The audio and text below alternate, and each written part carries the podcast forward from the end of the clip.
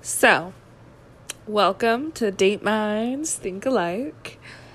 I have been on dating apps for many years now, before and during COVID, and still during COVID.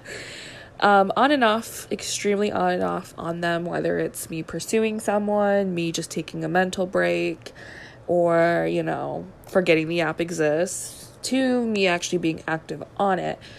Um, now I am going to say is peak times for people that are single.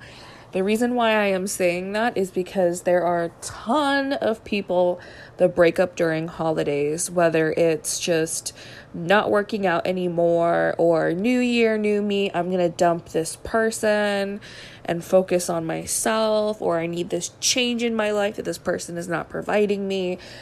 January tends to be the prime time to meet someone and I I mean I can guess as much as I want, but in all honesty, there really is no true rhyme or reason why, but I will say that people that you usually cannot find on dating apps that are maybe scared or very new to dating apps um, are on them now. And these type of people have not been tainted yet by how terrible dating apps and the culture that dating apps create which is oh i don't need to talk to you. I can just talk to someone else. Oh you're at work. Well i'll talk to the other six people that are in my chat.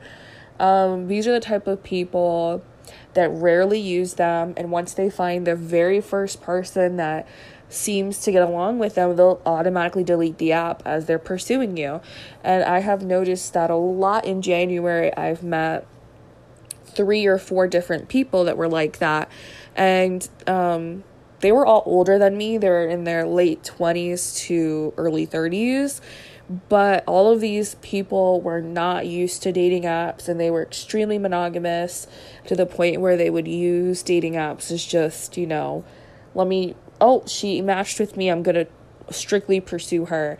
And I really like that. And I'm sharing that tidbit with you guys because it is really peak time right now. There is way more fish in the pond than the pond can handle. And it's not the disgusting old fish that. you saw there last season and you're like, ugh, that's I threw you back six times. Like, why are you still in this pond? How has no one else picked this fish up? It is no, it's it's not that. These are all different types of fish and some of these are exotic quality fish, you know. The ones that were in long relationships were single for a few years, focusing on themselves, and now are seeking a relationship.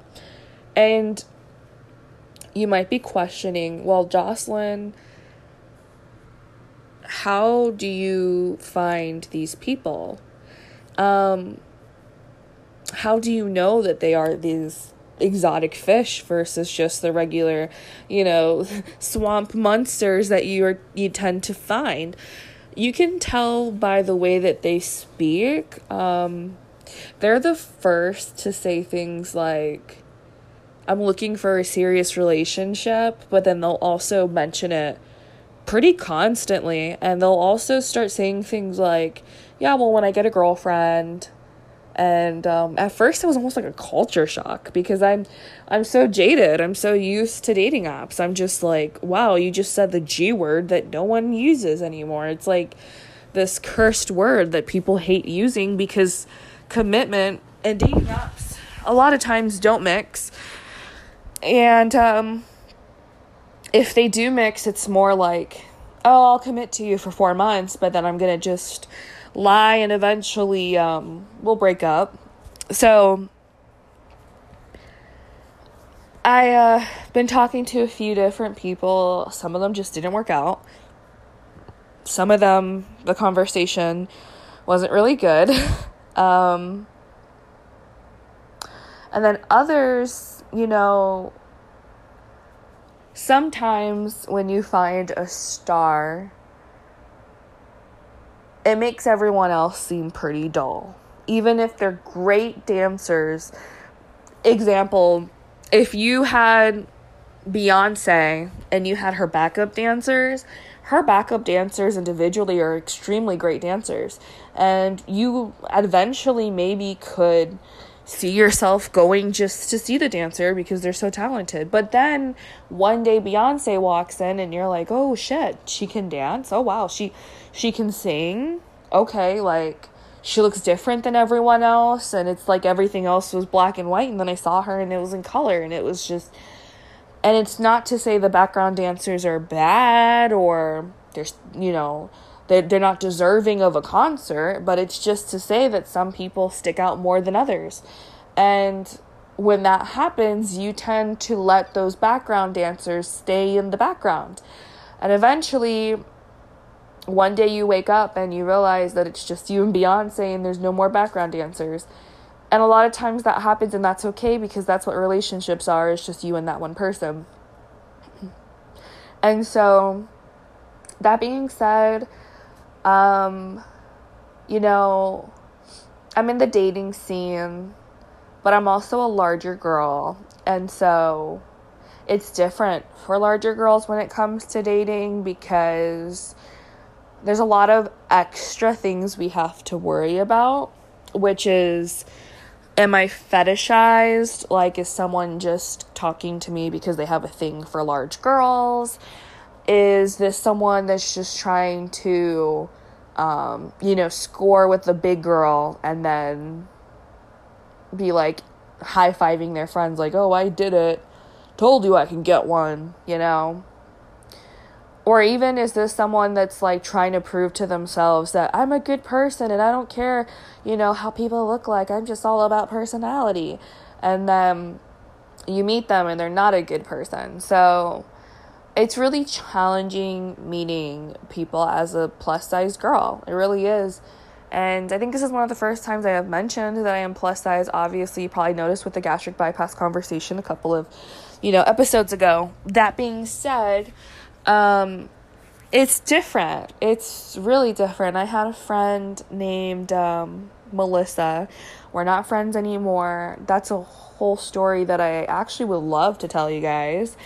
Um, but I had a friend named Melissa, and she looked like a skinny version of me, but she was a little bit tanner.